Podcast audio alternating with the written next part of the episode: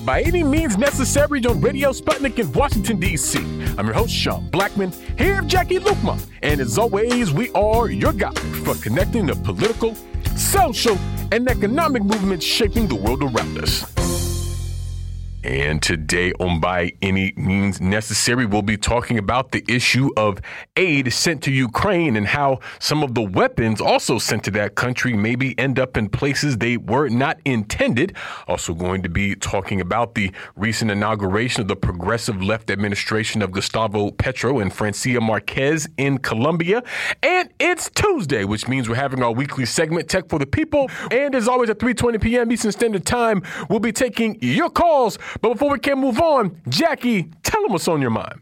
Well, U.S. President Joseph Biden, who apparently couldn't put on a suit jacket in a brisk wind without his wife Jill's help, there is no way this man is fit to run for president in 2024. But that's an aside. He has sent his top diplomats on a tour of Africa. U.S. Secretary of State Anthony Blinken went to South Africa yesterday, moving on to Democratic Republic of Congo and Rwanda later on this week. But this little junket isn't to make nice with African leaders and talk about trade deals. Oh no, it's basically to threaten them to not do business with Russia and China. Blinken's visits come after the recent tour by Russian Foreign Minister Sergei Lavrov, who visited Egypt, Uganda, Ethiopia, and the Republic of Congo in July, and not wanting to be left out of the action. French President Emmanuel Macron recently visited Cameroon, Benin, and Guinea Bissau in an attempt to revitalize France's relations with its former colonies. They really should just stop. On Monday in Pretoria, South Africa, Blinken said in a nice little speech that the rest of the world should no longer dictate to African nations and outlined the Biden administration's priorities for the continent, such as supporting investments, security, COVID recovery, clean energy, and democracy. African nations have been treated as instruments of other nations' progress rather than the authors of their own, Blinken said nice words and all, Anthony, but the fact is that plenty of folks on the continent are not buying what the U.S. is selling or trying to sell with those empty platitudes, especially since those words haven't come with any actual investment in any of those things, unlike China with its massive Belt and Road initiative. But it's not just me sitting here throwing shade. Blinken's South African counterpart, Minister of International Relations Naledi Pandor, repeated her criticism of the Countering Malign Russian Activities in Africa Act, which is currently going through the U.S. Congress. Pandor criticized the bill yesterday, saying that it could punish African countries for not aligning with the U.S. on the subject of Ukraine introduced by Democratic Representative from New York, Gregory W. Meeks, who is chair of the House Foreign Affairs Committee, the legislation does indeed act as a vehicle to punish African nations that do business with Russia and came on the heels of the vote in the United Nations to condemn Russia for its response in Ukraine, where half of those countries that abstained from that vote were African nations. In Meek's statement about his bill, he said, quote, this bill enlists the resources of the State Department and other federal agencies to examine the Russian Federation's malign activities in Africa and hold those complicit in these activities to account. The United States will not sit by and watch Putin's war machine attempt to gain strength to the detriment of fragile states in Africa and elsewhere, end quote. Meeks and the U.S. Congress aren't concerned about fragile African states or any such thing, especially since it is U.S. and Western imperialist policies that cause African states to be fragile in the first place. No, what they want is complete obeisance to the U.S. war machine. And his being an African American, that's Gregory Meeks, I mean, doesn't make him any less of an imperialist. And this hypocrisy is certainly not lost on the leaders of African nations who are receiving Blinken and other U.S. officials like Linda Thomas Greenfield, who warned African countries that there were red lines that they should not cross ahead of her visits to Ghana and Uganda last week. She said that, quote, countries can buy Russian agricultural products, including fertilizer and wheat, but she added if a country decides to engage with Russia where there are sanctions, then they are breaking those sanctions. We caution countries not to break those sanctions because then they stand the chance of having actions taken against them. But but wait, I thought her boss Blinken said that the rest of the world should not dictate to African nations any longer. Oh, that's right. When the U.S. says the rest of the world, it doesn't mean itself. The U.S. reserves the right to dictate to everyone all the time. It's really a bad look, though, when a literal U.S. puppet dictator like Uganda's Yoweri Museveni actually calls the U.S. out on its hypocrisy.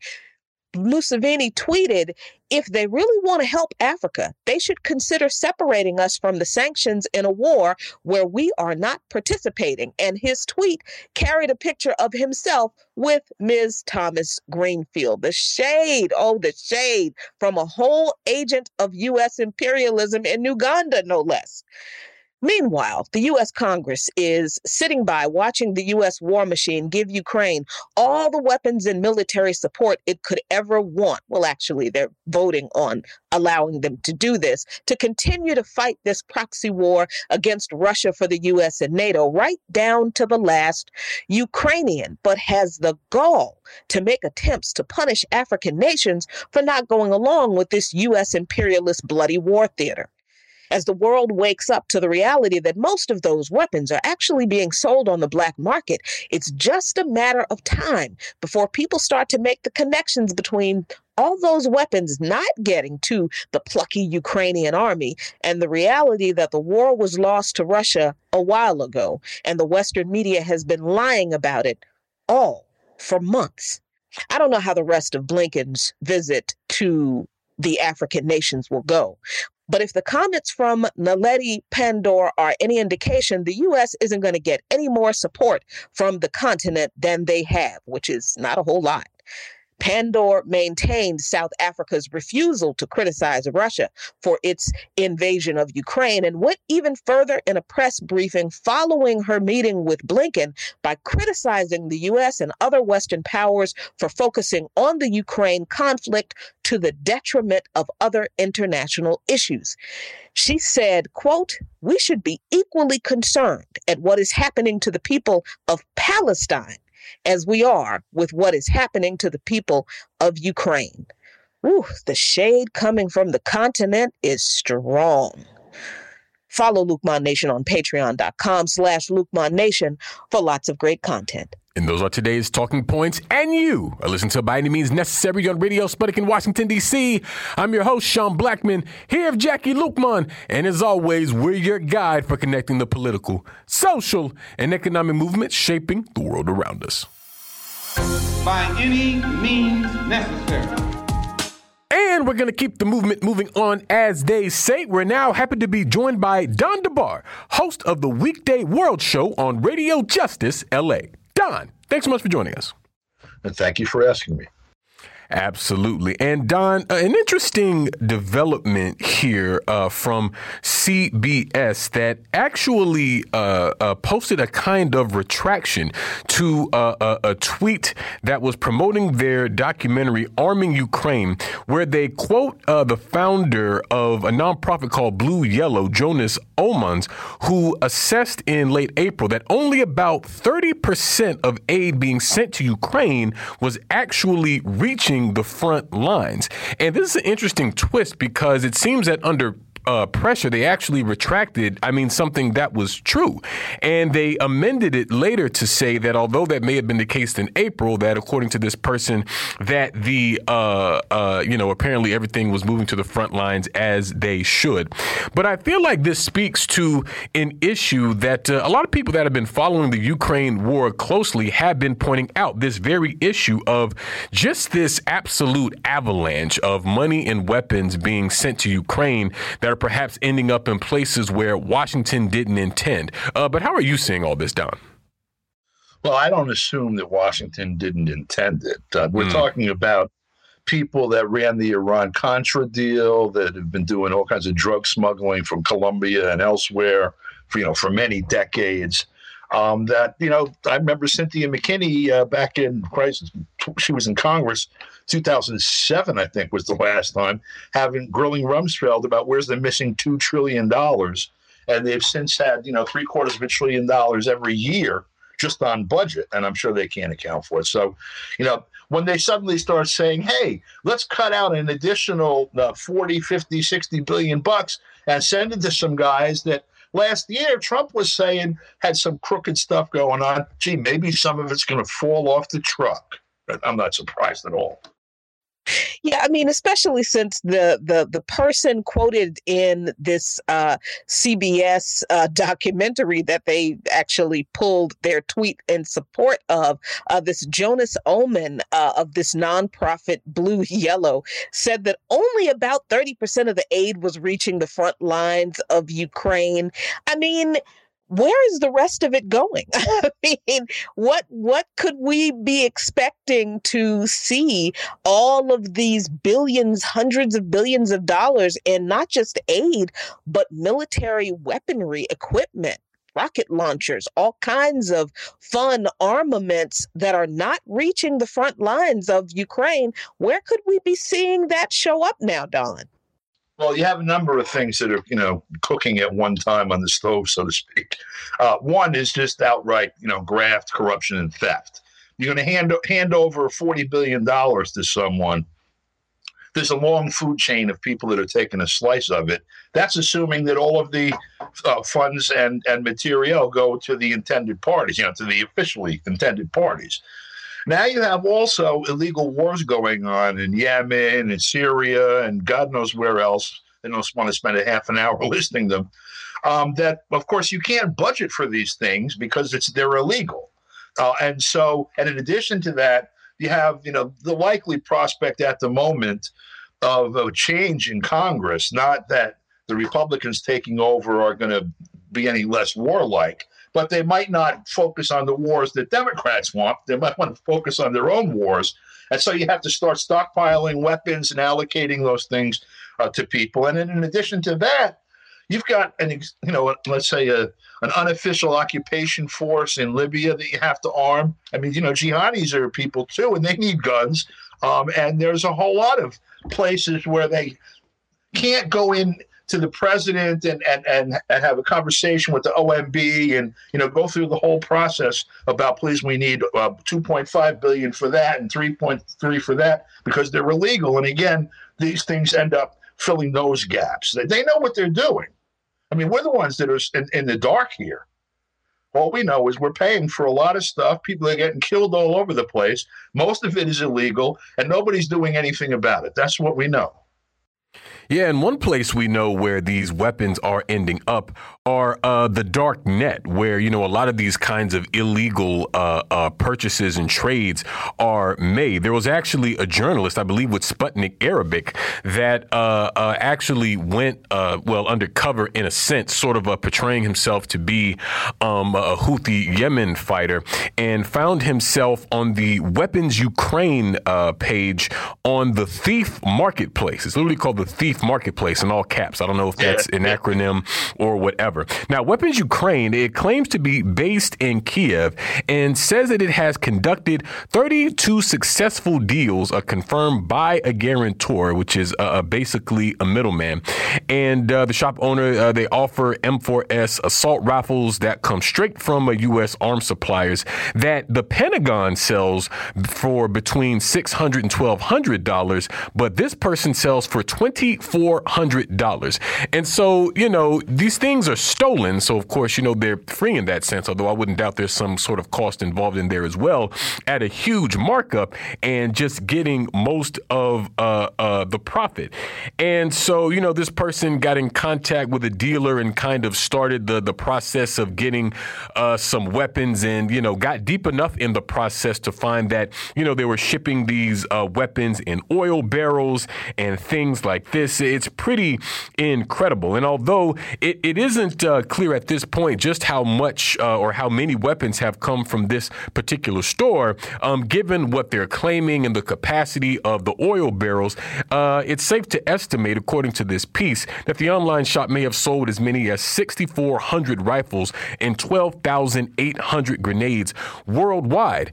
And now, when you think of all the different elements uh, uh, around this earth that might be interested in those kinds of weapons, I mean, it, it paints, frankly, a, a, scary picture of uh, uh, just what might be happening here, Don. But it becomes even worse when you realize that uh, all of this weapon and military aid is was really intended to continue to extend this this Ukraine war, which the U.S. knows cannot be won militarily. They know that Russia cannot be um, uh, defeated um, in this whole process, despite what they tell the rest of us here in the United States. And so, basically, out of uh, a deep desire to carry on this proxy war to try to uh, further contain and encircle Russia, uh, uh, the U.S. government could literally be creating a, a, a really dangerous situation uh, across the planet. Yeah, that's all true. Absolutely. Um, you know, in, in, an immediate sense, if, if you look at their goal of destabilizing, they, they want to conquer Russia. Okay, they want to take it over. They want to the government to implode so they can walk in, finish the job they started in the early '90s that they had almost concluded uh, right before Yeltsin resigned and died. Um, and that is to uh, break the country up into pieces and uh, own the resources and have control over the labor and uh, and general markets there. Um, you know, towards that end, if you look around, you know, they have been trying to take Belarus and Kazakhstan. It was last year, the year before, you had uh, an attempted color revolution in each one. Uh, that is, uh, you know, the last two uh, buffers, really, uh, you know, from the the entire western and, and southwestern uh, border of the Russian Federation. You have an exciting of the fighting again in Azerbaijan and Armenia. You have various attempts to excite Georgia. Um, and so, you know, if you have all of these weapons disappearing from view, you can bet that what's intended is for some of them to show up, you know, in these various places. Now, you know, go back to Iran Contra for a minute. Uh, people talk about Khashoggi that was, uh, you know, given the uh, the hamburger treatment and and the embassy uh, in you know here. Um, but uh, actually, Adnan Khashoggi was one of the brokers in the midst of that of the Iran Contra affair. Uh, this there are people that are like the middleman brokers. Uh, you know, that handle all these illicit deals, and there was so much business that, that just this one Adnan Khashoggi, when he died, had something like four or five billion dollars in his estate. And so, you know, if you think about maybe a dozen of those characters running around, you know, just doing regular business, and now you start pushing another 40, 50, 60, 70 billion dollars plus whatever's coming out of Europe and God knows where else, Japan or whatever, through this, you know, sausage machinery. Uh, you have no idea where, where it's going to end up, but there's certainly the apparatus to conduct this business, you know, at the ready. And, you know, it's not as if in this situation with uh, all of this weaponry being sold on the black market in Ukraine, it's not as if a lot of the the outlets are even involving, you know, these kinds of high level third party entities that you mentioned. I mean, there is literally something called a Weapons Ukraine website on the Thief Marketplace. This is not even a joke. It actually is called the Thief Marketplace. I always say that I'm not sure that the dark web is a real place, but I, mm. apparently it is. I'm just glad I don't know how to get there. But I mean, it is this simple for uh, this group of people that says they're based in Kiev um, has uh, made six, 32 successful deals confirmed by a guarantor of M- M4S assault rifles that came from the U.S., uh, all kinds of other uh, military weaponry 60, 6,400 rifles, 12 uh, 1,800 grenades worldwide. I mean, so again, aside from Putin uh, uh, uh, declaration that Ukraine has to be denazified. We've been saying that's true. It seems that what he said about uh, all of this weaponry being poured into Ukraine showing up everywhere else in the world in places where the U.S. doesn't want it to show up, that's turning out to be true too, Don. Yeah. Well, look, you have two models basically that are operating in the world right now. Um, one ascending apparently, and the other uh, descending apparently. We have. Uh, you know the Eurasian project, if you want to call it that. Essentially, uh, Eurasia, Africa, Latin America, um, you know, all things that are not under the thumb directly of, of uh, the United States and the EU um, and Japan and, and, and Southern Korea uh, they benefit. The, the, the, empire benefits from chaos and and the, the rising, uh, you know, opposition to the empire uh, benefits from you know stability. We want to build our economies. We want we want peace. We want prosperity. Uh, we're building something, and it's an alternative to colonialism, basically, imperialism and war and uh, we want to keep our position as the, the hegemon or the attempted hegemon. And in order to stop you from doing what you're doing, we like chaos. And so if we spread weapons wherever, unintended consequences or not, chaos is our intended consequence. And we benefit from it, and you don't. And I think it breaks down almost to the atomic level there. Certainly, some people in, that are doing policymaking believe that. And that's what's driving this, in my opinion. Yeah, definitely. I think that's the case. And I'm also thinking about how I feel like more and more people in the United States are growing resentful of the fact that $40 billion of their tax money is going to this conflict in Ukraine, which they very well may feel some sympathy for, but they also feel some sympathy for their pocketbooks, which are uh, increasingly getting hit more and more and more as uh, prices go up. But the U.S. doesn't seem uh, too keen. Its government doesn't seem too keen in uh, bailing out or helping out its people in the way that it uh, seems interested in, you know, carrying out yet another war effort that the U.S. and the West seem to want to go on. I mean, in perpetuity. You know what I mean? I mean, it just seems like at this point that the West uh, uh intends to keep this conflict going, to keep this uh, war up uh, in a proxy sense, which with Russia, which of course just increases the likelihood of some kind of incident that could trigger um, an outright conflict with Moscow that would have a devastating impact on humanity. And so, as such, we see that the imperialists, uh, uh, the ruling class, care more about holding on to hegemonic control, literally more than they care about our lives here in this country, and certainly more than they care about the lives of folks all around the world. And as such, I think people in this country, particularly, uh, should take up our duty to organize against the machine that, if it isn't stopped, could very well destroy us all. But we thank you so much, Don, for joining us today. We're going to leave it there, but move to a break here on By Any Means Necessary on Radio Sputnik in Washington, D.C. We'll be right back, so please stay with us. By any means necessary.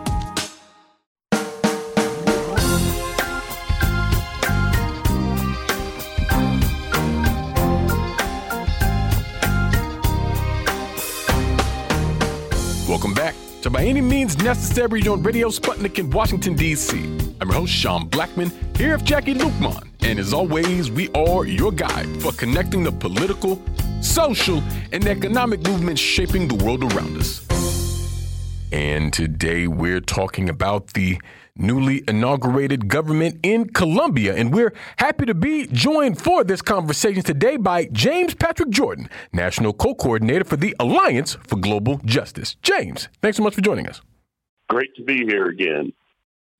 Absolutely. And James, of course, here recently, these the progressive left administration of Gustavo Petro and Francia Marquez in Colombia have taken their oath and basically been sworn in as the new president and vice president, respectively, of Colombia. And this was a pretty uh, grand ceremony. I mean, there was a sword of Bolivar that was uh, uh, presented. Of course, uh, different visiting heads of state and things like that. They received congratulations and well wishes from uh, Venezuelan President Nicolas Maduro. I mean, one really gets uh, uh, the feeling of a change that appears to be about to come over that country, which is uh, really significant, I think, and really where I'd like to begin our conversation today, because we're talking about a country, when we look at Colombia, that for at least the last 70 years has had a kind of uh, a conservative uh, government that has had a serious negative impact on its people. I would argue all the way down to uh, uh, former President Ivan Duque. So I was hoping you could help us understand, James, some of the history of Colombia up until this point that makes the uh, uh, Petro and Marquez new administration so significant. Well, let's start with the history. That's a sword of Bolivar that they handed over to um, inaugurate as ceremonially to, to inaugurate President Petro. It amused me, of course, because of course that sword had actually been stolen at one point, or others might say liberated by the M19 guerrilla group way back when. And of course, uh, Petro started out as a member of the M19, so it was kind of a coming full circle for that sword there. But uh, no, it's a, it's a it was very very exciting. Uh, the crowd was uh, obviously just in, rapture with what was going on and, and exciting, excited about the possibilities for real change. Um, it's not going to be an easy task. It's not going to be an easy task at all. But I just want to say, on a personal basis, I was looking at the cabinet.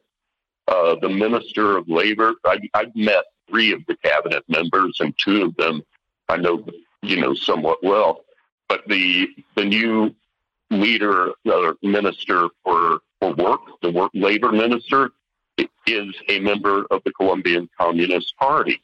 Uh, the minister of culture, Patricia uh, Arvizu, I may be getting her last name wrong, but she had been a member of the Young Communists uh, in her youth.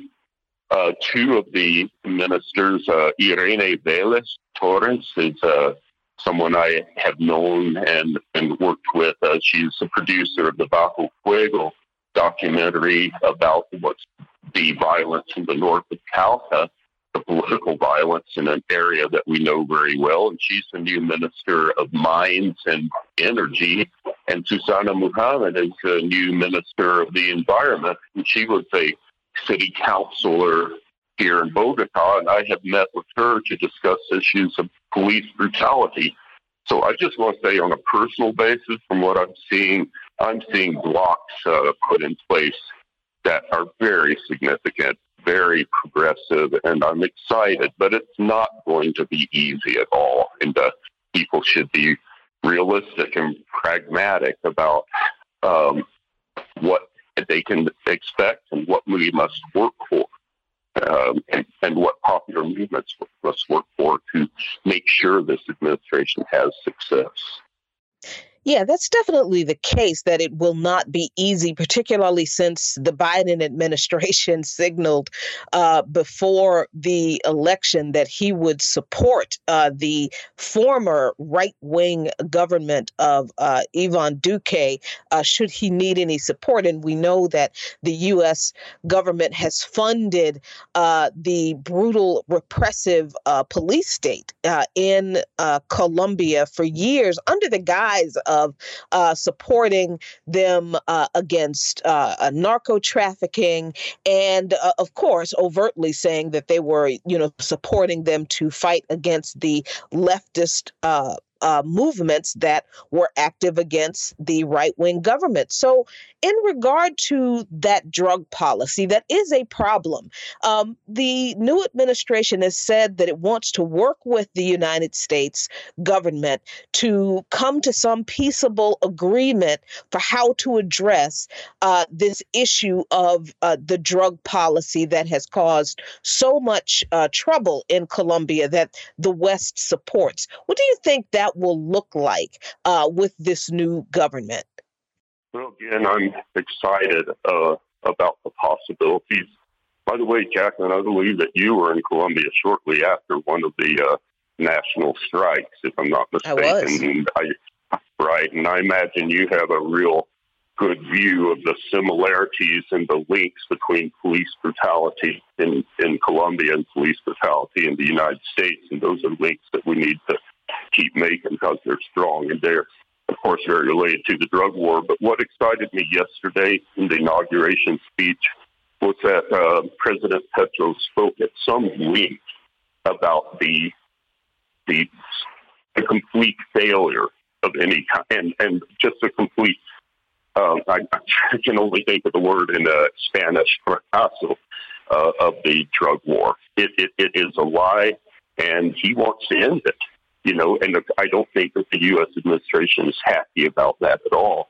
But we have to understand that this drug war, it hasn't only been bad for Colombia. It's been bad for the world. It's been bad for the U.S. But the drug war, it's never been actually about narco trafficking we have to understand that the drug war is the excuse for funding repression, all kinds of repression all over the world, including the spread of the U.S. mass incarceration model. It's drug war monies that were used by the U.S. to help set up a school to train agents of the Saudi uh, Arabian prison system, which is notoriously an abuser of human rights and of prisoner rights. And of course, that drug war funding, according to the State Department, Saudi Arabia plays no significant role in narco trafficking. Yet drug war funding uh, uh, promotes the Saudi Arabian prison system. It's the same in Colombia. It's the same all over the world. That money is not used to fight drugs. That money is used to support repression. In Colombia, most of the people that go to jail for narco trafficking to the U.S. funded jails are women growing small plots of coca, perhaps more often than not for traditional uses, or because they're small plots that are being bought by narco traffickers because there's no rural development, no infrastructure to get other crops to market. But that the drug war money is not sending the big narco traffickers to jail; it's protecting them. Instead, it's going after women. Instead, it's going after peasants. Instead, it's going for for repression. And I have seen this. I've spoken about this on this program before when I've traveled in the Naya area, where you can see miles and miles of coca plantations, not, not small crops grown by families, but miles and miles of coca uh, plantations uh, interspersed with military uh, stops with military, uh, you know, little bases on the, not bases, but little checkpoints, military checkpoints along the routes where the coca is being grown. The drug war has never had anything to do with stopping drugs. If anything, it protects narco traffickers. It's always about repression, and Petro knows this. And we need to start not just about U.S. Colombia, but we need to have a worldwide struggle against the drug war, end the drug war now. Definitely. And, you know, what you were just saying, James, uh, you know, really makes me wonder because for a long time, Colombia served in a position that some described as, you know, the, the Israel of uh, uh, Latin America, sort of an outpost of U.S. interest and imperialism in the region. And as of now, uh, I mean, this uh, uh, Gustavo Marquez administration seems like it's going to be heading in the complete opposite direction of that kind of dynamic. And so, I mean, we don't have a crystal ball, but what do you think uh, this kind of government will mean for relations between uh, uh, Colombia and the U.S.? Well, it's going to be difficult because uh, it's, it's, very difficult, and I, I, I can't predict, but it's going to be next impossible to just cut ties with the U.S. and to end Colombia's status as a colony, basically a military colony of the Pentagon. That's going to be a struggle that's going to have to continue to and continue. And I have faith that Petro and uh, Marquez will do what they can to make progress. But this is going to be a long term struggle that we all need to be involved in. And I can tell you this much that uh, Petro's success, his election, Marquez's election, happened because of the huge popular movements in Colombia. And as long as they stay with the popular movements and the popular movements stay with them And as long as there's international solidarity, especially in the U.S., which is the source of so much bad that happens in Colombia, as long as that the administration is backed up by the people and backed up by solidarity activists, progress can be made. But it is not going to be easy, and I'm sure the U.S. is going to do everything it can to co-opt, pressure, and undermine and even try to get rid of this administration if they don't toe the U.S. line. It's not going to be easy. But what Colombia has shown us is that the long haul struggle can resi- can win victories. We must not get give up, no matter how dark it might get, and we must move forward with hope and expectation Definitely. And, you know, I was hoping you could say more, James, about um, the importance of the social movements in this process and uh, the role they played in uh, the Petro Marquez campaign. I mean, what did that look like? And why uh, did they get that kind of support from these social movement elements? So, again, I think, uh, I think Jacqueline probably has a good view of that, too, from having visited here. But I was here in 2019 for the huge uh, popular strike then from from the beginning through. I was here for six weeks during that popular strike, and it turned out literally millions of people into the streets all over Colombia. And then there was the uprising against uh, police brutality in Bogota in September of 2020, and then again the huge popular strike of 2021. And what I see is a popular movement that is broad, it cuts across many political lines, and it is a popular movement that seems to be have grasped its own power. And it's a popular movement that has suffered so much, seen so much war and violence, but they had nothing to lose and everything to gain. And I think that is what made, even made it possible for Petro to to get elected, to even run is because he was running literally, he was riding the wave of popular movements.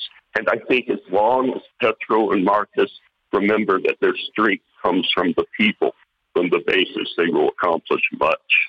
I, I just think the popular movements right now are the most powerful force in Colombia today. And I hope the popular movements will continue to realize that. And we have so much to learn from them in the United States, by the way. Well, that's a fact. Well, we thank you so much, James, for joining us today. We're going to leave it there, but move to a break here on By Any Means Necessary on Radio Sputnik and Washington, D.C. We'll be right back, so please stay with us. By any means necessary.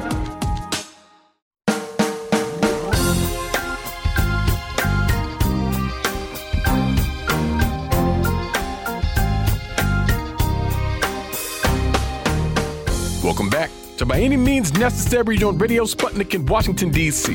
I'm your host, Sean Blackmon, here with Jacquie Luqman. And as always, we are your guide for connecting the political, social, and economic movements shaping the world around us. And it's Tuesday, which means we're having our weekly segment Tech for the People, where we're joined by technologist Chris Garaffa, the co host of the CovertAction Bulletin podcast. Chris, thanks so much for joining us. Oh, as always, great to be back with you both. Thank you. Absolutely. And Chris, it was recently announced that Amazon has agreed to acquire uh, the iRobot vacuum cleaner maker for approximately $1.7 billion, as uh, it appears to be a part of Amazon's move to uh, sort of uh, uh, deepen its uh, services, if you will, or products through, you know, the kind of home space aspect of things. And, you know, this includes uh, uh, you know, the, the Roomba and things like that. Now, personally, I don't care for things like the Roomba. It's kind of like having a very small uh, self driving car in your house, and that's just not really my thing. But I think there's some real implications for where Amazon as a company is really trying to head here, given the context not only of this acquisition, but of uh, some other moves we've been seeing them make lately. But I mean, what do you see as the ripple effects of all this, Chris? Yeah, this is a really, really interesting acquisition to me, and not one that I think many people saw coming. You know, $1.7 billion for what is effectively a high tech vacuum cleaner manufacturer.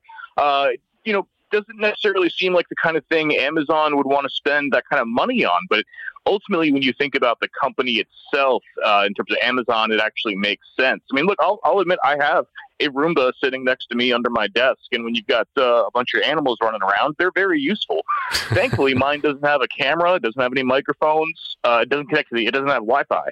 So I'm feeling good about keeping my Roomba, but I would be very, very concerned about buying a new one at this point, certainly after uh, Amazon starts releasing new features. Because what is Amazon if not a, a, data and surveillance company? Like I feel like we talk almost every week about you know Ring or Amazon Web Services or one of their other uh, ways that Amazon is just involved in all sorts of surveillance of us from what we're buying online to who's at our door or walking down the street from us uh, to who's using our Wi-Fi even.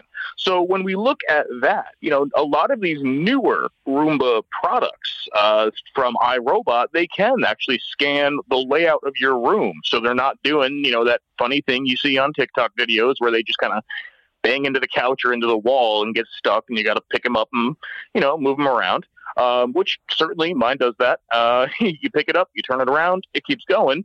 Look, so they're starting to map out your room, you know, to kind of get a sense of, okay, you know what, I'm going to be smarter next time. And that's cool. That's fine. I think that's a good use of that kind of technology. The problem is when you start handing it over to Amazon, what is Amazon going to do with that kind of information, right? This is a surveillance company that tries to collect as much data as possible about every single little aspect of our lives. Are they getting into healthcare, into finances, into literally like home layout now? Um, and that's really the concern that I think we need to have when we're looking at what Amazon is trying to do in a $1.7 billion purchase, because they're not doing this just because they like the product. They're doing this because they see at least $1.8 billion of value coming back to them.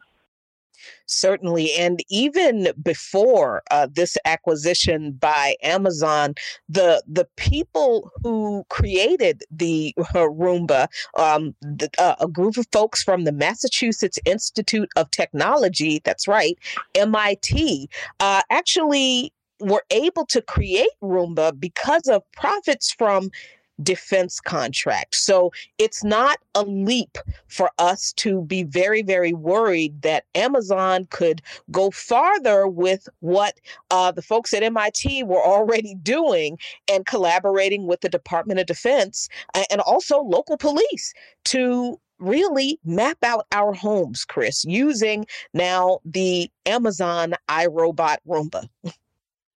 Certainly. So let's think about uh, a, story that we had talked about a couple weeks ago, that being that uh, Amazon says that they will give police on an emergency request uh, video from a Ring camera device without any kind of legal order. Would that also apply to the house the home mapping that a newer Roomba can do? Is that going to be something stored on your Amazon account in such a way that uh, Amazon can hand it over to police or to advertisers? You know, how many bedrooms do you have? Uh, how many bathrooms do you have? Things like that. I mean, it, is this information something that Amazon is going to be storing in such a way that it is identifiable to you and producible to anyone else upon request? And those are the questions that need to be answered. Frankly, you know, Amazon doesn't really answer these questions until they've found a way to make the service appear to be useful to you. So maybe they're going to say, oh, now that you've got your Roomba, we're going to help you figure out where to put this new piece of furniture you're buying on Amazon, right? But that would tell us then that they are, in fact, storing that kind of information. This is speculation, but I don't think it's way out of the blue to consider that Amazon is going to start using uh, the information it's getting from the Roomba uh, devices for things like that. Uh, we should also say Amazon had at one point tried to kind of do some drones of its own, like home security drones. Those never really took off. They didn't really. Uh, nothing really kind of came of that. There were some demos, there were some interesting videos, uh, but I think the idea that people had of an Amazon drone flying around inside their home as part of a home security system was a little too much right now for very good reason. So now instead of flying around, it's just going to be crawling around your floor. Yeah, and there's another level of this, I think, too, Chris, because like we say, this um, deal to get iRobot was $1.7 million. Back in 2017, we know Amazon acquired Whole Foods for $13.7 billion. Um, and just last month, the company said that it was going to buy One Medical, a primary care provider that's valued around $3.9 billion, which seems like it could be Amazon's entree into the healthcare field, which is frankly terrifying uh, of an idea to me. But the thing of it is, Chris, is that we're talking about this massive company, Amazon, that is just expanding its reach in all these different areas from our actual homes where we live to our healthcare to where we buy grocery stores or even Amazon, you know, marketplaces and things like that. We certainly have some here in DC and in the area. And, uh, uh, you know, folks who sort of track these sorts of things, I think are quite concerned about the possibility of, you know, Amazon becoming a sort of a, a real monopoly. You know what I mean? And even the implications of that, I think, could be quite troublesome on a number of levels. Yeah, certainly. I mean, I'm glad you mentioned Whole Foods because, again, that was another one of those. Why would Amazon want to buy this? Uh, you know, why is Amazon getting into the grocery business? But Amazon ultimately, you know, it's it's difficult as somebody who started, you know, buying books from Amazon online in the late '90s. You know, it's hard to to remember how this how this moved from a an online bookstore to uh, a company that is literally tracking every single thing you're doing online, running, you know, half of the internet, owning grocery stores, bodegas, uh, actually, I want to insult bodegas by conflating them with Amazon Go. You know, grocery stores, convenience stores, uh, you know, all of those kind of services, getting into medical, um, even running in some places their own schools. They're basically sponsoring school systems, um, and they have Amazon classes. And this is in you know poor areas of, of Texas and I believe uh, New Mexico as well. So really, Amazon wants to be that one giant conglomerate that controls the entire world, and they they are really positioning themselves to do that one acquisition at a time. Um, and you know, their primary business in the eyes of most people as far as most people are concerned, is getting those shipments, you know, getting that stuff that you ordered in two days and maybe getting a reminder about Prime TV and then things like that. But that's not really what Amazon is about anymore. Uh, and it's something we do need to, you know, it, it is this slippery slope, right? At what point do we say Amazon has gone too far? because it can be all right. Well, it's Whole Foods, and then it's One Medical, and then it's uh, iRobot, and then it's this or that or a bank or whoever, and all the while, they have been collecting all of this information on us, putting it all together into uh, you know a profile on us, selling it to advertisers, handing it over to law enforcement and the government, um, and that's why it's it's we have to not we have to you know look at the whole picture when we're looking at any one of these particular uh, acquisitions or moves. And we have to say, you know what? It's not about just this one, it's about the direction this is going. And that's why we have to put a stop to these things. It's not that Amazon purchasing iRobot itself is the worst thing that's ever going to happen. It's that we are allowing Amazon to become this giant monopoly conglomeration that is going to continue to grow in this way in a way that is detrimental to not just Amazon workers, but to really the rest of the world. Yeah, that's absolutely true. And what you said about uh, slippery slope and how we are basically allowing uh, Amazon to just take us all the way down the slippery slope uh, to a place that we really don't want to be. I feel like that's already happened with the way that uh, laptops are used to surveil students in classrooms. I mean, uh, you know, students are going back to school or about to go back to school. Um, there was a lot of scrutiny during the COVID 19 pandemic where students were uh, engaged in at home schooling, uh, remote learning, and there was a need to have that technology to, to have kids to have uh, be able to have that remote access to their classrooms. But now that technology still seems to be in place and it's still surveilling students. So what what is the the update on the way devices that were used to help students learn uh, during the pandemic are now being used to surveil students? Students still. Yeah, I mean, these surveillance companies, education surveillance companies, made a whole lot of money during the pandemic when they convinced school systems that they needed to use their services in order to protect students and teachers and whatnot and, and help with remote learning at a time when you know everyone was having a really difficult time adjusting uh, but of course they don't want to give up that money now that schools are going back in person uh, especially as we come into the, the new school year in the next month or so. So some of these pieces of software, I mean, they'll monitor everything that a student is doing on their school issued computer.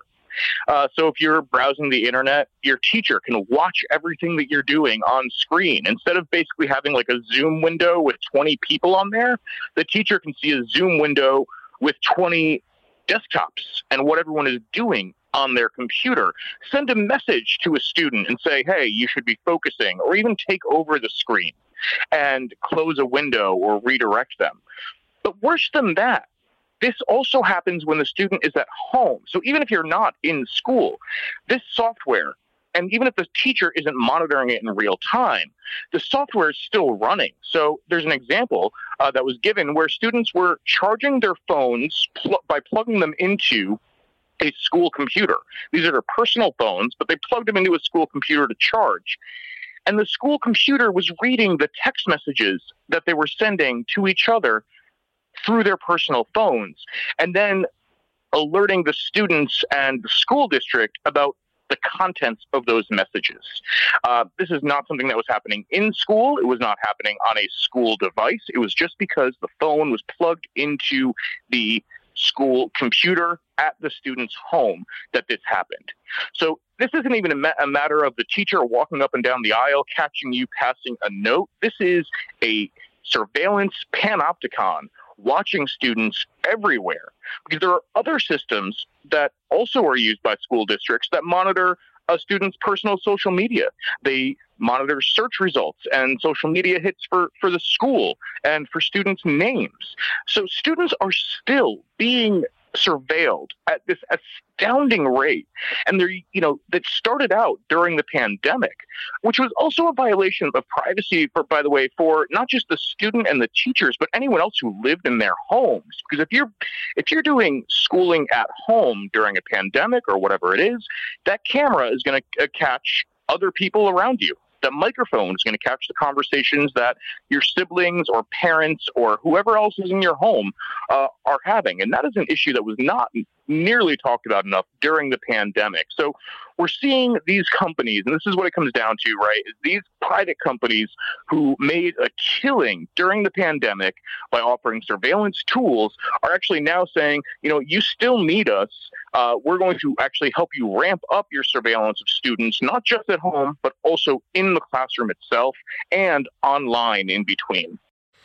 Yeah, it's pretty wild. Another piece I wanted to touch on with you today, Chris, was uh, a U.S. federal court recently confirmed that AI systems, um, artificial intelligence systems, cannot patent inventions because they're not humans. Now, I'm not even sure uh, how this came up, but I was hoping you could explain like what's happening here and just what it all means.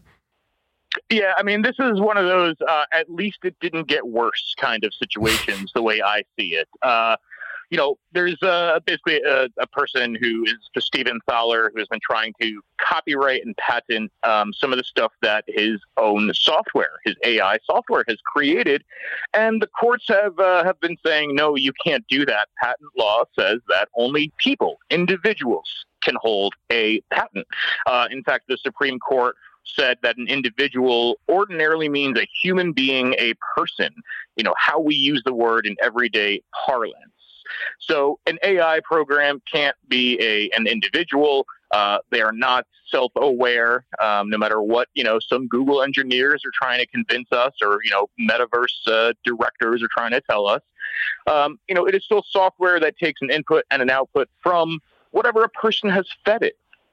So the entire patent system is extremely broken. Uh, you know, the idea of being able to protect just an idea that you have had from somebody else implementing it because you had the idea first is completely broken. Uh, patent trolls often sue small companies into oblivion uh, for violating, you know, patents that seem extremely obvious. For something like a one-click checkout, for example, um, that you see on Amazon, all the, you know, that started out on Amazon, or they say they own it. Um, things like that. Things like, you know, just saying that we're going to take this series of steps, whether it's software or a process or whatever it is, and we're going to own the way this works, uh, really stifles innovation in a system, capitalism, that actually claims that it promotes innovation. But if you can't do a basic thing, if somebody can claim, I own this basic process, like one click checkout, um, then you're preventing other people from you know being able to to actually innovate and actually use what is really common knowledge. So the the fact that we can't just have a computer program, whether it's AI or not, come up with ideas and processes and algorithms and then have them filed for patents, it's actually a good thing. It's not uh, taking down the entire patent and trademark system that really needs not just a reform, but a complete reversal. But it's a good step that the court has ruled this way so that uh, the situation isn't getting worse much faster. Absolutely. Well, we thank you so much, Chris, for joining us today. We're going to leave it there, but move to a break here on By Any Means Necessary on Radio Sputnik in Washington, D.C. We'll be right back, so please stay with us. By any means necessary.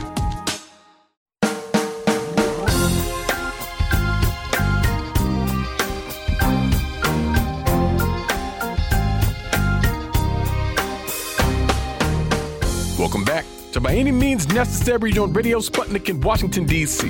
I'm your host, Sean Blackmon, here with Jacquie Luqman. And as always, we are your guide for connecting the political, social, and economic movements shaping the world around us. Oh, yes, we're here. We're back, top of the hour. It is Tuesday, August 9th, 2022. And of course, in 20 minutes, you'll be able to give us a call here by any means necessary to give us your thoughts, ideas, questions, or concerns about anything you've heard on the show today, anything at all relevant happening on this earth. We want to hear from you. But that's not the only way that folks can get in touch with us here on the show. And if you would, please, Jacquie, let the folks know how they can holler at us. That's right, Sean. There are so many ways for our allies, accomplices, and comrades, that's y'all, to reach out and touch us at By Any Means Necessary here in Washington, D.C. You can do that at 3.20 p.m. Eastern Time by calling us at 202-521-1320. That's 202-521-1320. But you can also listen to our shows at sputniknews.com slash radio. Click on the plus sign and type in By Any Means Necessary. You can also listen to us on Sputnik sputnik.mave, that's M-A-V-E dot digital, and you can listen live on your radio dial at 105.5 FM and 1390 AM in the Washington, D.C. area from 2 to 4 p.m. Eastern Time each weekday. And we're streaming live for your viewing pleasure right now on Rumble. That's rumble.com slash C slash BAM necessary. The chat is live. And remember, friends, at 3.20 p.m. Eastern today, you can call us at 202-521-1320. That's 202-521-1320. But wherever you are in this world and however you do it, we want to hear from you. We most certainly do. We most certainly do. And uh, at the top of the hour today, as as I'm sure people are aware, the FBI raided Trump's home, Mar-a-Lago in Florida. Uh, they executed uh, the search warrant today in an act uh, that Trump himself called political persecution. Uh, he said in a statement, "quote My beautiful home, Mar-a-Lago in Palm Beach, Florida, is currently under siege, raided and occupied by a large group of FBI." FBI agents. And of course, uh, within this statement was a link for donations to his political action committee. Can't let, uh, you know, a good outrage thing go without uh, trying to get a few bucks off of it. Now, uh, this is coming, of course, on the heels of the Justice Department sort of ramping up the invest- investigation into the attacks on the Capitol January 6, 2021, where, of course, Donald Trump was trying to halt the confirmation of Joe Biden uh, as as president of the United States uh, by making the claim that now is referred to as the big lie that uh, the Democratic Party stole the election. It isn't totally clear at this point uh, what you know they were looking for during the search or what was even examined during the search. Uh, according to Trump, the law enforcement officers quote even broke into my safe. So yeah, and, and, it's funny because now it's triggered like this right wing anti FBI thing that we're seeing happening. Um, Very uh, weird. Yeah, uh, Marjorie Taylor Greene actually said defund the FBI. That's pretty funny. And then after that, uh, posted a, a picture of an American flag upside down. So this is quite the time we're living in, my friends. so, you know, so uh, any updates with that, we'll definitely let you know. Uh, Jacquie, I want to start off today. I don't, I don't know if you heard about this, but a grand jury in Mississippi has declined to indict Carol Bryant Donham, who is the white woman whose accusations triggered the brutal murder of Emmett Till nearly 70 years ago. Um, uh, a grand jury in Leflore County, Mississippi, uh, considered evidence and testimony regarding uh, Donham's involvement in Till death, according to Leflore County District Attorney Dewayne uh, Richardson. Uh, after hearing more than seven hours of testimonies from witnesses and investigators, the grand jury basically found that there was not enough evidence to indict Donham, who were considering charges of manslaughter and kidnapping. Now, unfortunately, this uh, uh, makes it even more unlikely that Donham will ever be prosecuted for her role in uh, uh the events leading up to Till's death. And as people may be aware who's been following this, this comes um, on the heels of the discovery of an unserved arrest warrant from uh, that period dealing with Till's death. Also, an unpublished memoir uh, uh, that uh, the Associated Press actually attained last month, where Donham said that she didn't know what was going to happen to uh, uh, Emmett Till excuse me, after she made this accusation. Of course, Emmett Till, as we know, was uh, from Chicago and was visiting relatives in Mississippi when this happened. And uh, according to Donham, uh, the men who would go on to kill Till brought him to her in the middle of the night, basically to confirm that that was him. And she said that she tried to help him out by denying that it was him. But as we know, this was not to be uh, of much hope.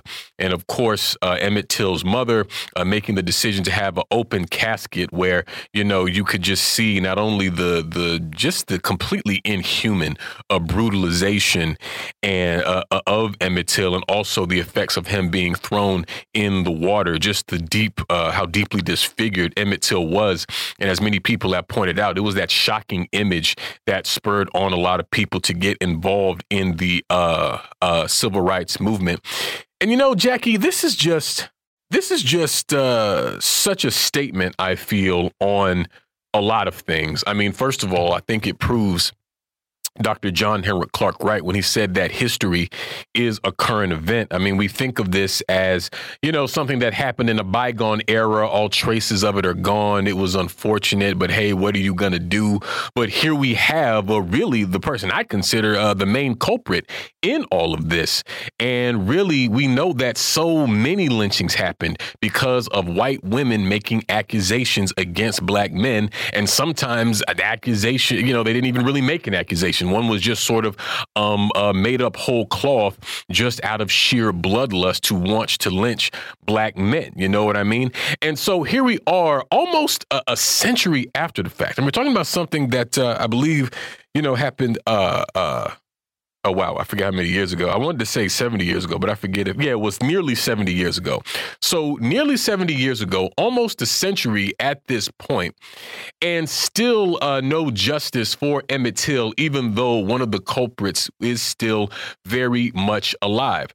And so I just feel like there's a lot there, Jacquie, in terms of, you know, the ongoing history of racist vigilante terror. I mean, you know, uh, the killing of Trayvon Martin comes to mind.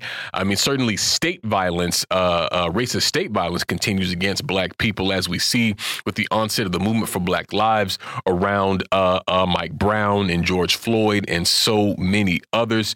You know what I mean? And also just how, you know, the court system in this country so often aids and abets this terror because the court system is upheld as you know an arbiter of fairness and justice and that you know while you might not like the results that it's, ultimately the best thing.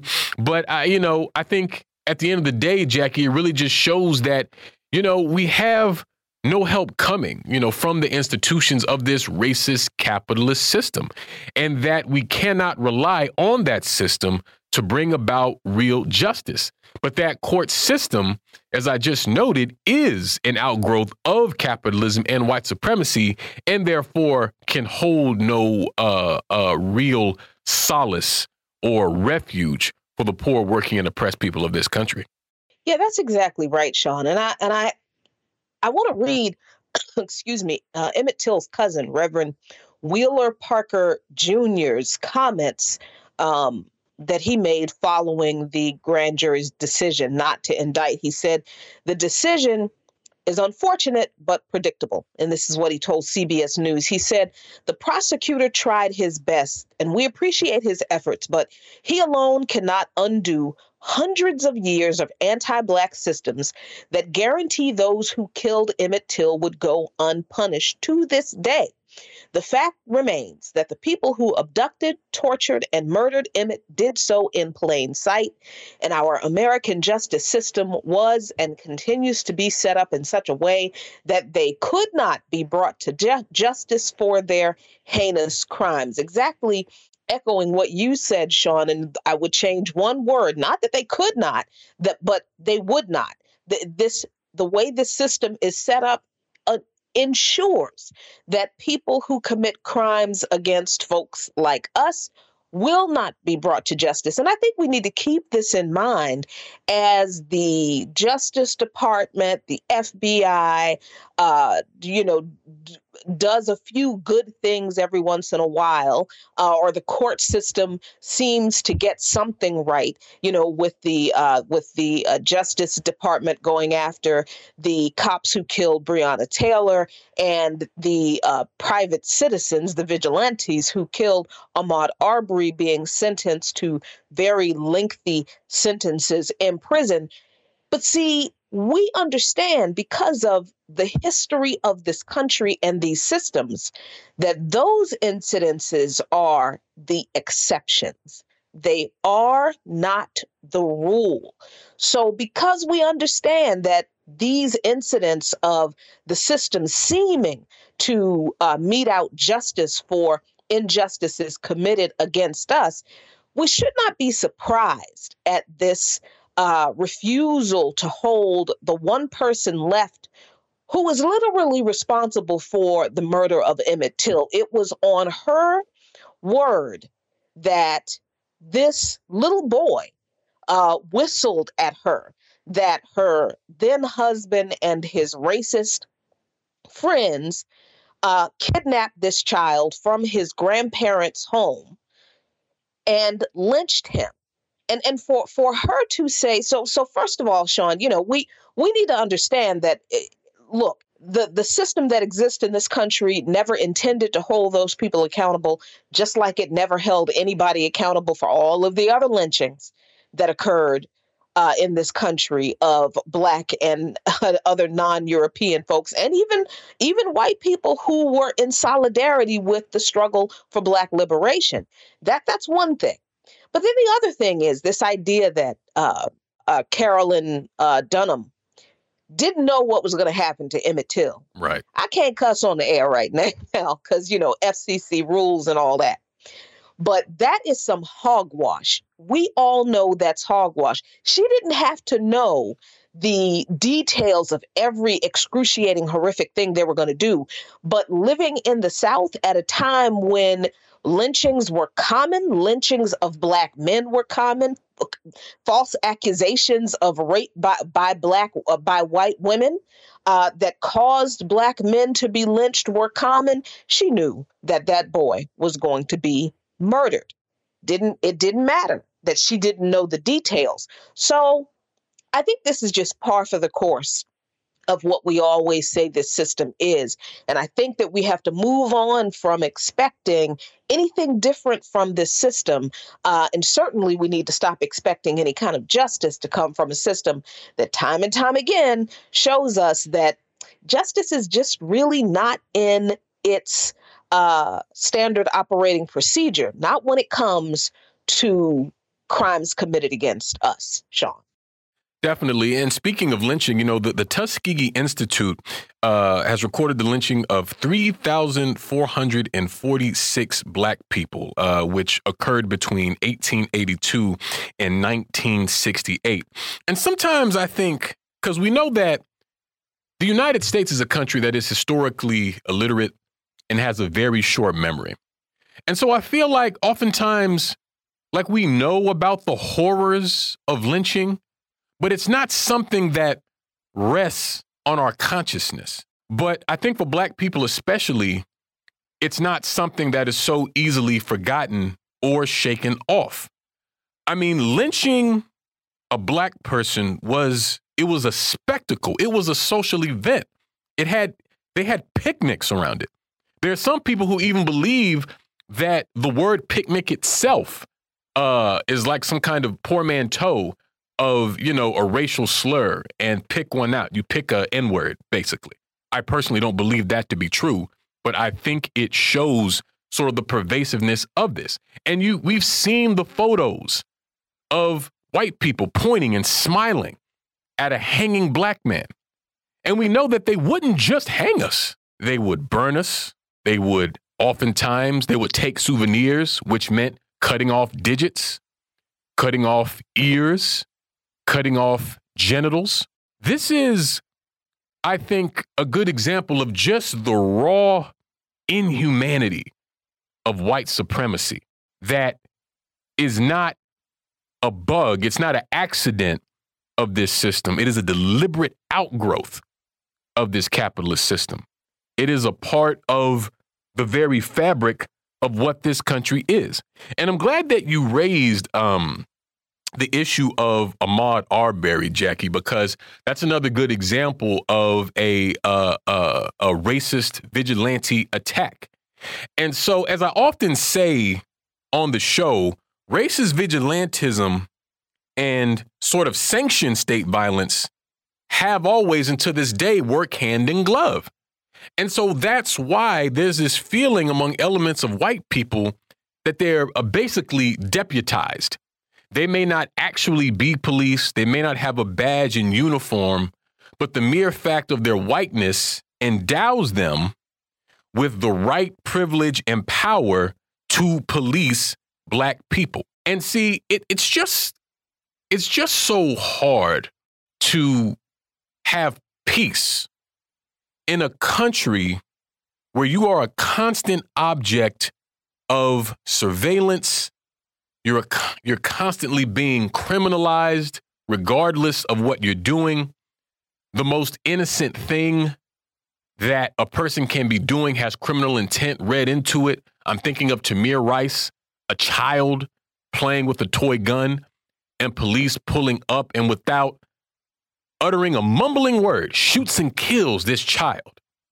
We don't talk enough, I think, about how black boys and black children are adultified mm, mm-hmm. and seen as beasts and adults. And like I say, criminals that are well aware of what they're doing and therefore have to be put down like a beast. You can't even be a child in this country if you're born of a certain race in a certain condition. I'm thinking to what we were discussing the other day about Palestine and Gaza and how and how many children were killed just in this last attack, right? Not to mention all the children, all the human life that has been lost, people slaughtered at the hands of that vicious, racist, settler colonial apartheid state, right? So, what are we talking about? We're talking about generations of trauma and if we think that that doesn't trickle down, then we're fooling ourselves. And what I'm really saying, Jacquie, is just that the whole of the structure of this white supremacist capitalist system is an affront and an insult and an impediment to our fundamental humanity. You literally are in a position where you can't even feel human, right? And see, this is why, excuse me, this is why we can never fall into the trap of thinking that this system can be reformed or that there can be a kindler, gentler version of this system or that there can be a more humane version of this system. No, it has to be inhumane to operate. Right. You can't you can't commit genocide and then enslave a people for 200 years if the system is humane. You can't make human beings and women and children into property if the system is humane. You can't uh, bring in immigrants from different parts of the world and brutally exploit their labor if the system is humane. You cannot have a social, political, and economic order that is totally designed and built to protect the interest of a wealthy few while the overwhelming vast majority of poor working and oppressed people suffer if that system is humane. And so, Jacquie, in looking at the ongoing, lingering injustice of the Emmett Till case, just like so many others we could speak to, it shows that the only solution to the capitalist system is to overturn it and bring about socialism. That's absolutely true. That's my my new. I know it's not a new saying, but my new uh, uh, uh, saying or theme is: look, it's socialism or barbarism because we've been living under barbarism all this time, this whole time. And the thing, the thing that blows my mind, I think, about the people who continue to prop up this system and the people who continue to push the idea that the system can be reformed and why don't we just settle for those reforms is that they expect those of us who are the primary targets of the barbarism in this system that the system is propped up upon to just kind of take it with a smile, take it in stride to kind of just, you know, it's, it's, I, I know it's bad, but one day it's going to get better. And it just brings to mind Malcolm X's quote about, you know, progress is not having someone who stabbed you in the back and the knife is in nine inches and they pull it out six inches. That's not prog- progress. The knife is still in my back. As long as the system continues to have the power to stab me and take small cuts of my humanity with impunity and without any uh, uh, without any any uh, uh, true justice, without any accountability, then that system.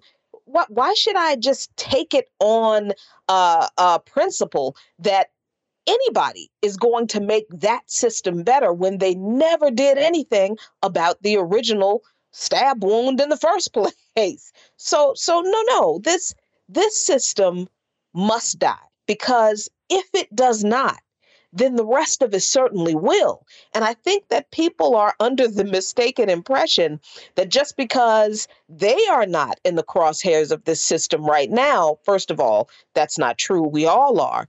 Uh, but that one day they won't be uh, squarely in the crosshairs of this, of this system because they're not us, Sean.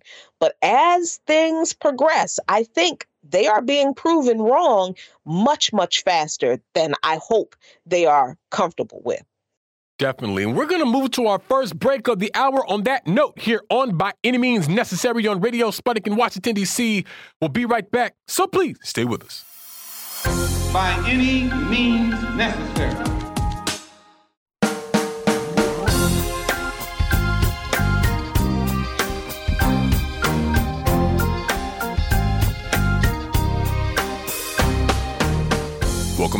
To By Any Means Necessary on Radio Sputnik in Washington, D.C. I'm your host, Sean Blackmon, here with Jacquie Luqman. And as always, we are your guide for connecting the political, social, and economic movements shaping the world around us. Phone lines are now open 202 521 1320. That's 202 521 1320. Myself and Jacquie Luqman in here chopping it up on a lovely Tuesday afternoon. And you know, Jacquie, uh, continuing our conversation, I think it's completely relevant that we talk about Emmett Till here now while we're in Black August. And I wanted to actually play a, a clip from a political prisoner, Mumia Abu Jamal.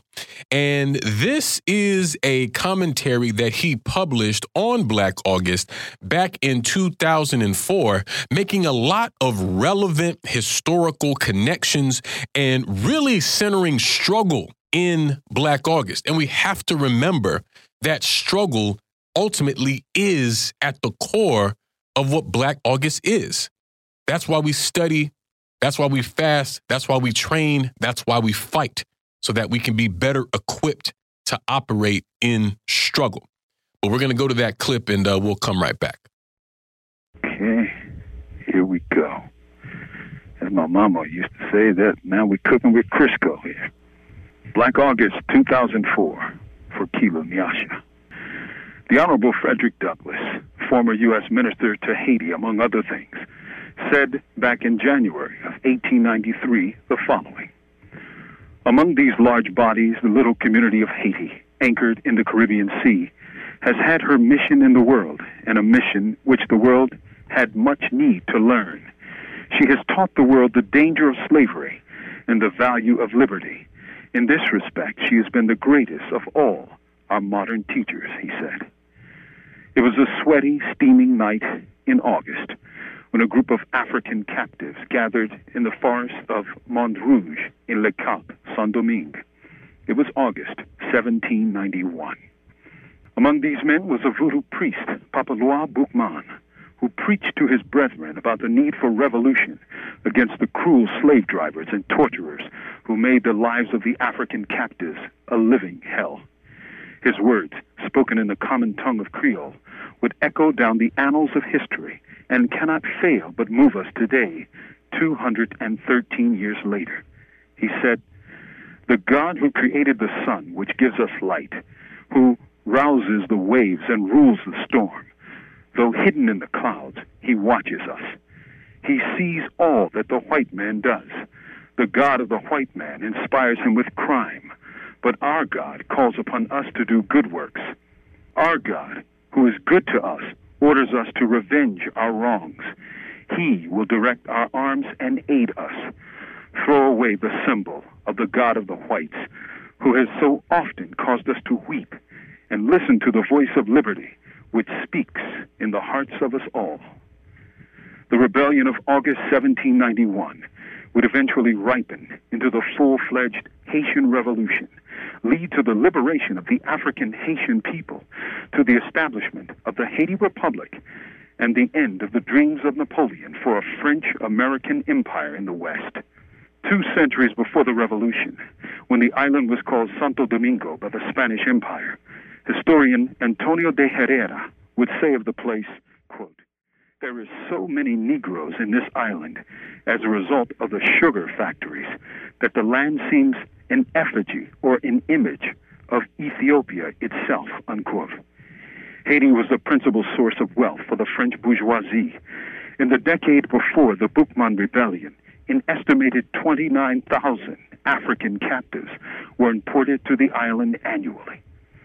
Conditions were so brutal and the work was so backbreaking that the average African survived only seven years in the horrific sugar factories.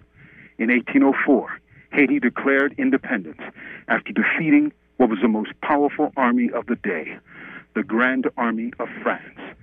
Haiti's founding father, Jean-Jacques Dessalines, at the Haitian Declaration of Independence proclaimed, quote, I have given the French cannibals blood for blood. I have avenged America, unquote. With their liberation, Haitians changed history, for among their accomplishments, one, it was the first independent nation in Latin America. Two, it became the second independent nation in the Western Hemisphere. Three, it was the first black republic in the modern world. And four, it was the only incident in world history of an enslaved people breaking their chains and defeating a powerful colonial force using military might. What did independence bring? It brought the enmity and anger of the Americans who refused to recognize their southern neighbor for 58 years. In the words of South Carolina Senator Robert Hayne, the reasons for U.S. non recognition were clear. He said, Our policy with regard to Haiti is plain. We never can acknowledge her independence. The peace and safety of a large portion of our union forbids us even to discuss it. In many ways, Black August, at least in the West, begins in Haiti. There's the blackest August possible revolution and resultant liberation from bondage. For many years, Haiti tried to pass the torch of liberty to all of her neighbors, providing support for Simon Bolivar in his nationalist movements against Spain. Indeed, from its earliest days, Haiti was declared an asylum for escaped slaves and a place of refuge for any person of African or American Indian descent. On January 1, 1804, President Dessalines would proclaim, Never again shall colonist or European set foot on this soil as master or landowner.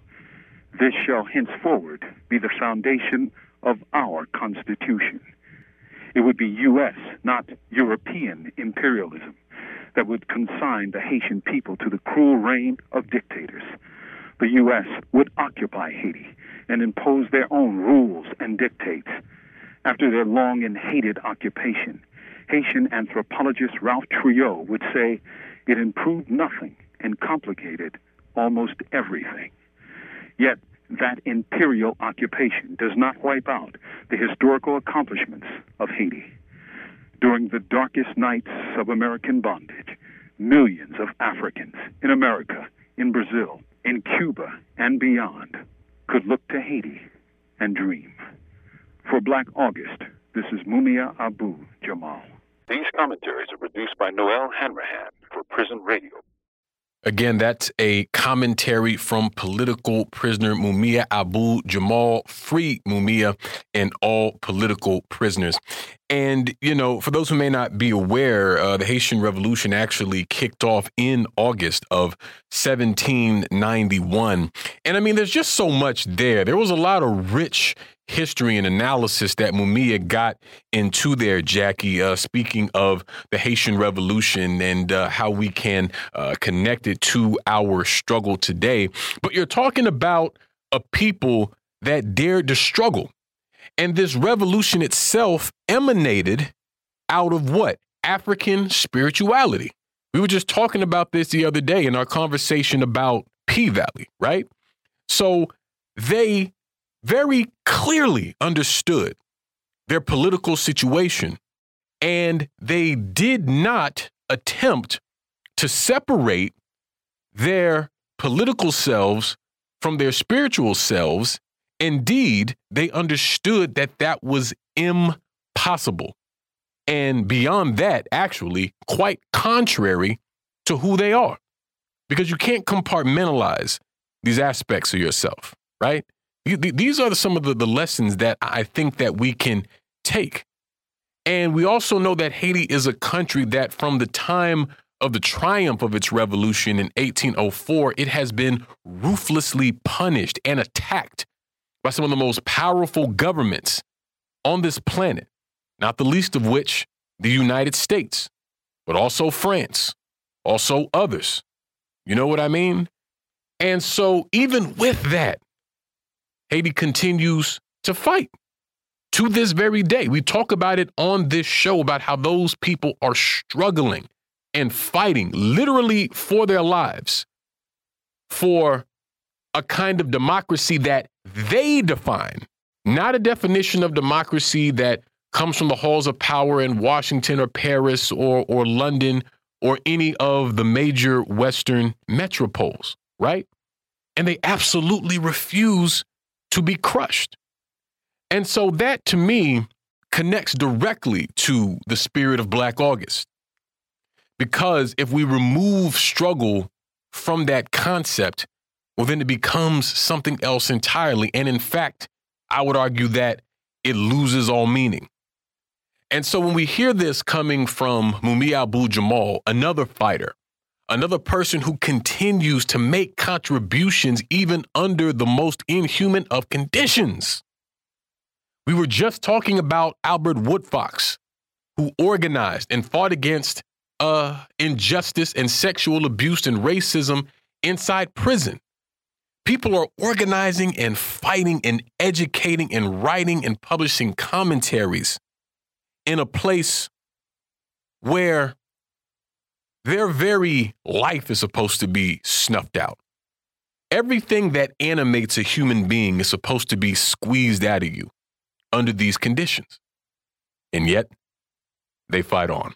And so, Jacquie, as the Haitian Revolution, only just one example of a lot of incidents and examples of struggle that we could point to in the month of August and under Black August. I think above all else, it shows that when you dare to struggle, you dare to win. And that even when you win, sometimes you still face attacks and repression. And all that means is you got to keep fighting. That's absolutely the truth. And the other point that Mumia Abu Jamal raised in that commentary, which I always love to listen to during Black August, is that strain of solidarity mm-hmm. that that he made very clear. It was, you know, it was certainly, you know, the the Africans on uh, the island of Haiti, but it was also uh, their solidarity with uh, indigenous people. And if you read more of his uh, commentaries, you will read how he connects the history of the struggle uh, on Haiti with the history of the struggle in the Americas, uh, the Nat Turner Rebellion, the Seminole Wars, and uh, the the solidarity of uh, uh, uh, uh, formerly enslaved Africans who escaped and joined Native Americans in free communities in the swamps who fought against the you know U.S. Army and slave catchers and such. And the the idea that during Black August, the only thing we focus on is Black liberation, I think is a mistake. That is a great mistake that we make. And it is a mistake that I don't know how we make if we're actually studying political prisoners. Because every single one of them made the exact same connections to international solidarity in this struggle for liberation that I just said that Mumia uh, Abu Jamal made international solidarity is the only way we can win our liberation. And by we, I do mean African people, but certainly all oppressed people around the world. So, this is, I think, the other message that I am, I think I'm being, uh, it's being renewed for me in this particular Black August uh, that this is not just a struggle to free, uh, you know, African political prisoners, but we can never forget political prisoners like Leonard Peltier and others, and political prisoners or political uh, exiles around the world that are uh, targets of U.S. imperialism who are fighting for their freedom in other places as well. So I, I think that we are coalescing to a really fine point in getting this uh, struggle, this idea of what struggle for liberation really is. Because once again, as with everything else, all of this is coalescing uh, to this great uh, uh tension, confrontation that we have to contend with. And I think we can win, Sean, but it is, as with everything else, it is going to be a struggle that's going to be kind of difficult for some folks to really commit fully to. Absolutely. We're going to move to another quick break on that note here on By Any Means Necessary on Radio Sputnik and Washington, D.C. We'll be right back, so please stay with us. by any means necessary.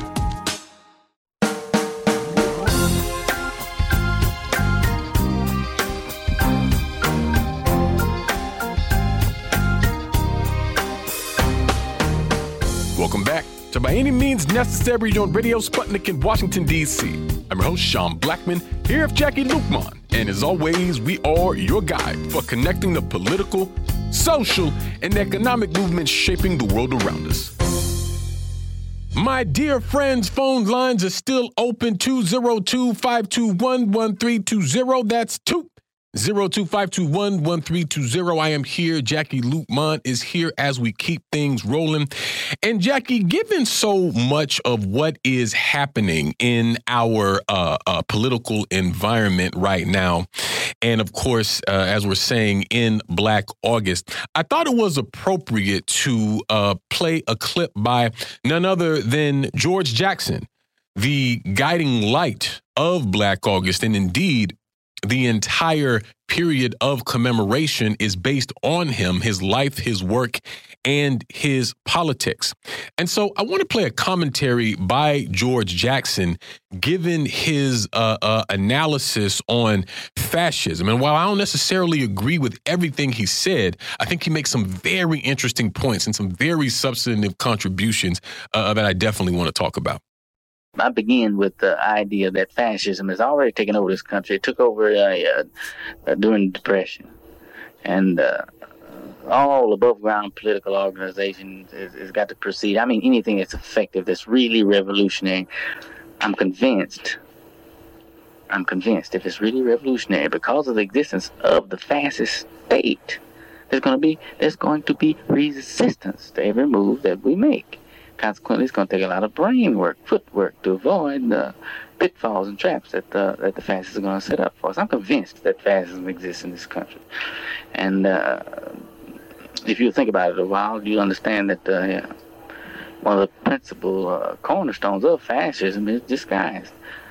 There's two or three faces of fascism. The, uh, the original thing where it begins as a almost uh, anti-establishment, uh, intellectualized uh, movement. Once it sees seizes power, its com- whole complexion changes into uh, uh, one of uh, terrorism. You know, the suppression of vanguard parties and demobilization of the lower classes.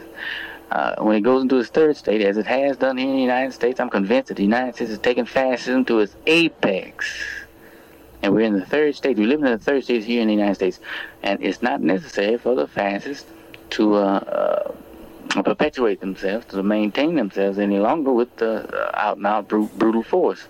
The impressions that we get from uh, the movies and from the propaganda system that fascism is a is a period of doors being kicked down and people being gunned down in concentration camps. That's just a transitory uh, period of uh, fascism. Once it's established itself and is in power securely, then uh, the whole complexion of the movement changes altogether. They have been control of uh, the mass uh, opinion molding machinery, and the upper classes have their governing elites to to affect their ideas and to perpetuate themselves. And what is the essence of fascism is counter-revolution. Any political, real opposition political uh, activity that's going to uh, uh, prevail after the fact of the emergence of the fascist state has to be uh, very, very subtle and has to be, it has to carry a, a threat, a latent threat. Uh, anything that we do that is really revolutionary is going to be contested.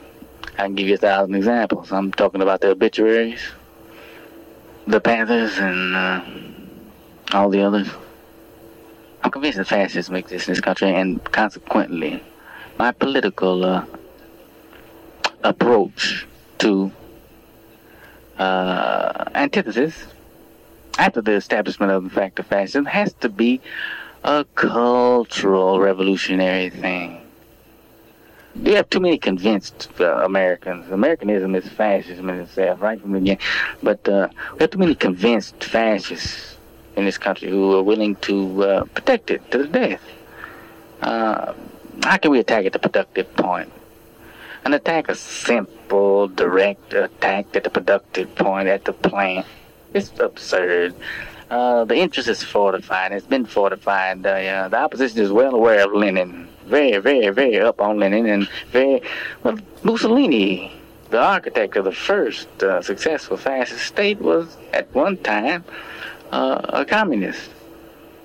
And uh, who could possibly be the best architect of a counter-positive mobilization of, uh, of people's movements and a fascist? A guy who's been trained all, I mean, uh, than a communist, a guy who's been trained all his life in the scientific methods of uh, socialist organization.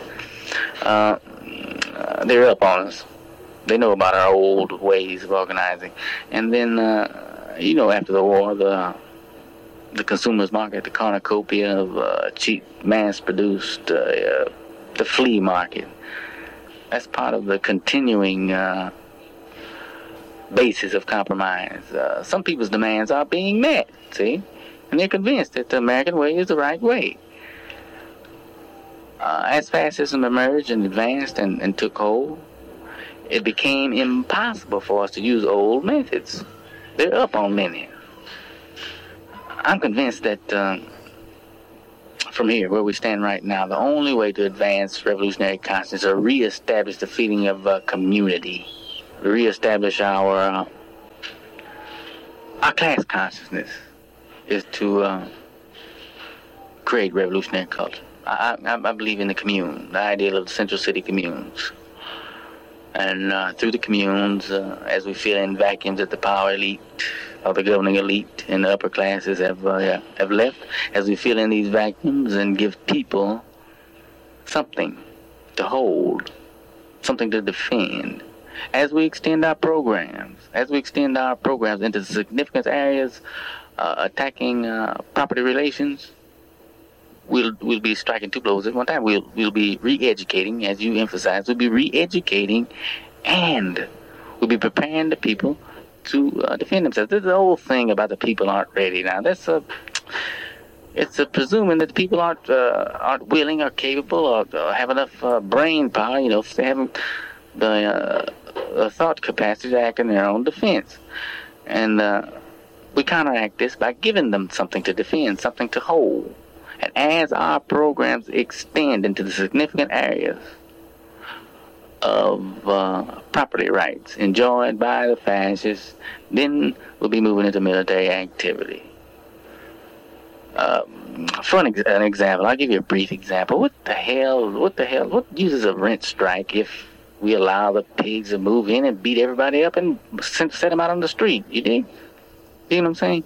Uh, it's uh, very simple to uh, convince the people with our political elements that they should withhold uh, their rent as a positive material gain for them to uh, go along with the program. But we make no advance whatsoever in revolutionary consciousness and class consciousness, rebuilding of class consciousness. After the fact of, of uh, fascism, uh, it means that we have to first reestablish class consciousness, or revolutionary consciousness, or whatever you choose to call it.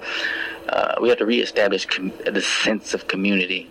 Fascism destroys the sense of community and uh, you know among the lower classes, and in the upper classes uh, they uh, strengthen their sense of community. The so termed uh, diversification of stock ownership.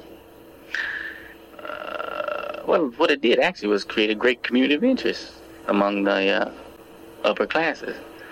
They are no longer interested in the survival of their one individual concern or firm, uh, fascism means that this upper class is, is, is now concerned with the general survival of the whole business system. This is a business based elite, a business based upper class. And uh, they no longer compete with each other. They have a great community of interest. We have to establish a community of interest of our own from the bottom. Consequently, uh, that means uh, advancing along a, a, a cultural, revolutionary, communal form. And it makes a great deal of sense what uh, Huey Newton and the brothers are saying. We have to prove to the world and to this country and to the fascists that the concentration camp technique will not work on us. That's our whole job right now. Later on, once out, uh, yeah, it'll be a little different. Jacquie Luqman, a lot there. Your thoughts? Whew, a whole lot there. I mean, I think I, I was stuck when he he said, uh, you know, that fascism is, or the first phase of fascism is uh, anti-establishment and intellectualism, and I immediately thought of like the the twin uh, realities of Donald Trump and Jordan Peterson. Like, obviously, Trump is the uh, uh, is the embodiment of the um, uh, anti-establishment kind of uh, idea that most people have when they think about uh, fascism. Uh, interestingly enough, they don't think about anybody who is who is on the liberal end, uh, but certainly every Democrat who is uh, basically demanding that people not believe what they are seeing in uh, Ukraine, with the fact that Ukraine is literally losing this war to Russia and uh, Russia was not the aggressor here. Don't believe your lying eyes. They are also representatives of the uh, um, um, anti uh, um, uh, or, or, the the lack of intellectualism that is a part of that anti-establishment ideal that I think uh, uh, George Jackson was talking about. But then this other part that I was thinking about, the way that the idea that Americanism, nationalism, white supremacy has been wrapped up in this neat little intellectual package. It's been made and presented in a very presentable way by folks like Jordan Peterson, uh, reshaping white supremacy uh, into this thing called Western chauvinism that makes it more acceptable to talk about uh, you know, in in public universities and those kind of places without actually saying racist things, right? And and saying that we want to get rid of all of the undesirables, but you frame it in these things, these ideas wrapped around this thing called Western chauvinism, with which really is propping up the idea that Western civilization was created by Europeans, and anything that was not created by Europeans is garbage and it should be thrown in the trash. So, I mean, even then, you know, George Jackson, in his brilliance, really captured the essence of, I think, the first phase of fascism in this country. Although I do disagree with him uh, that I don't think the US reached its apex of fascism in the 70s when that recording took place. I think it's actually right now, Sean.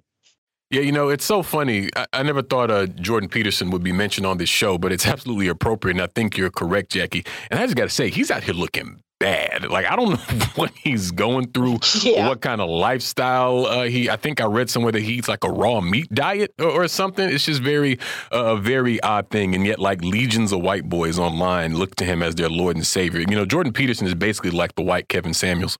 But yeah, you know, Jacquie, what you're saying is is is, is so true, and I too have a, um, a kind of critique of how uh, Jackson grapples with uh, uh, uh fascism and I wanted to read a little bit from this piece on uh, liberationschool.org uh, called George Jackson's Blood in My Eye, a critical appraisal. If folks will bear with me for, for just a moment, because this gets right at what I'm thinking.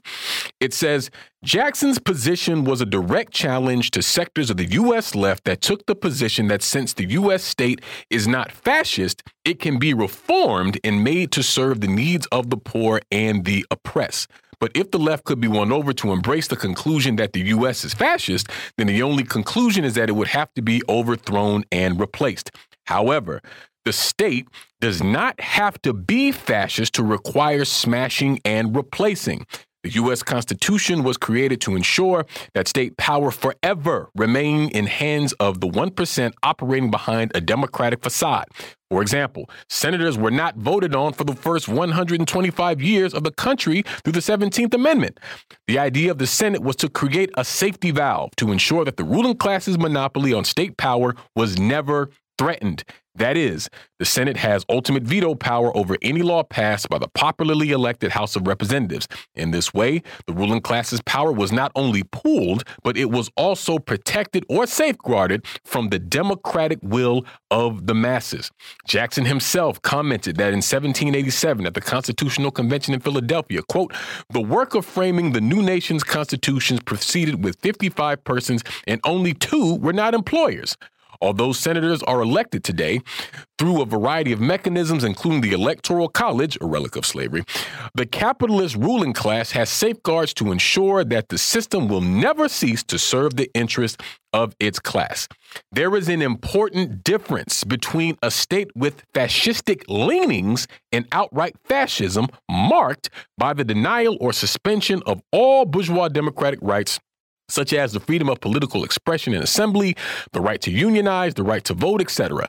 Capitalists tend to prefer to rule through a democratic facade as a more effective approach of social control than ruling through naked, open violence. However, there is not always unanimous consensus amongst the political establishment. For example, the January 6, 2021 fascist coup attempt in D.C. included high ranking military officers and Republican Party officials in the conspiracy.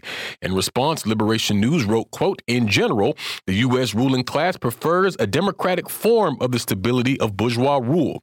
They oppose Trump as a destabilizer and disruptor to their system, end quote as fascistic forces gain momentum in the U.S., effectively fighting back against them will require, at the bare minimum, a correct assessment of the enemy and its state formation.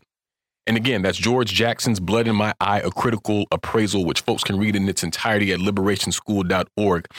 Fascistic leanings, not the same as outright fascism, right? Now, Jackson is absolutely correct when he talks about how this state, this system cannot be reformed. There's nothing benevolent or good to be found in it. But how have we seen these fascistic leanings show up recently here in the United States?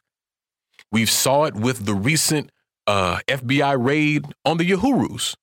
We saw it. That's right. Uh, with the, the state attacks on pro-abortion protests, particularly at the Arizona State House, where people were shot with tear gas. People were tear gassed simply for advocating and fighting, actually, for women's liberation and reproductive justice.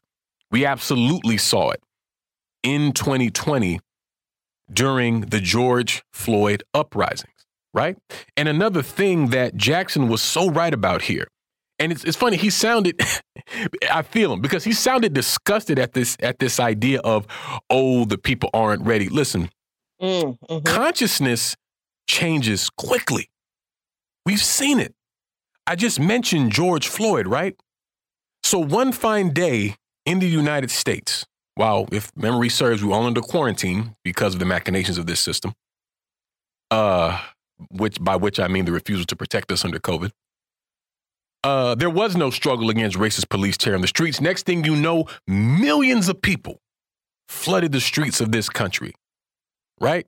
Because the same system that abandoned them under COVID is the same one that killed George Floyd, that killed Mike Brown, that killed Breonna Taylor, that has killed so many. There's an old song that asks the question how many thousands gone? How many people have we lost to this soul breaking, life taking system? And see, this is what we mean by raising consciousness and this is why we have to stay in the streets and stay in the struggle. I wish we had more time to talk about this. But we're going to leave it there for today here on By Any Means Necessary on Radio Sputnik in Washington, D.C. We'll be back tomorrow with an all new episode. So, as always, we'll see you next time. Peace. By any means necessary.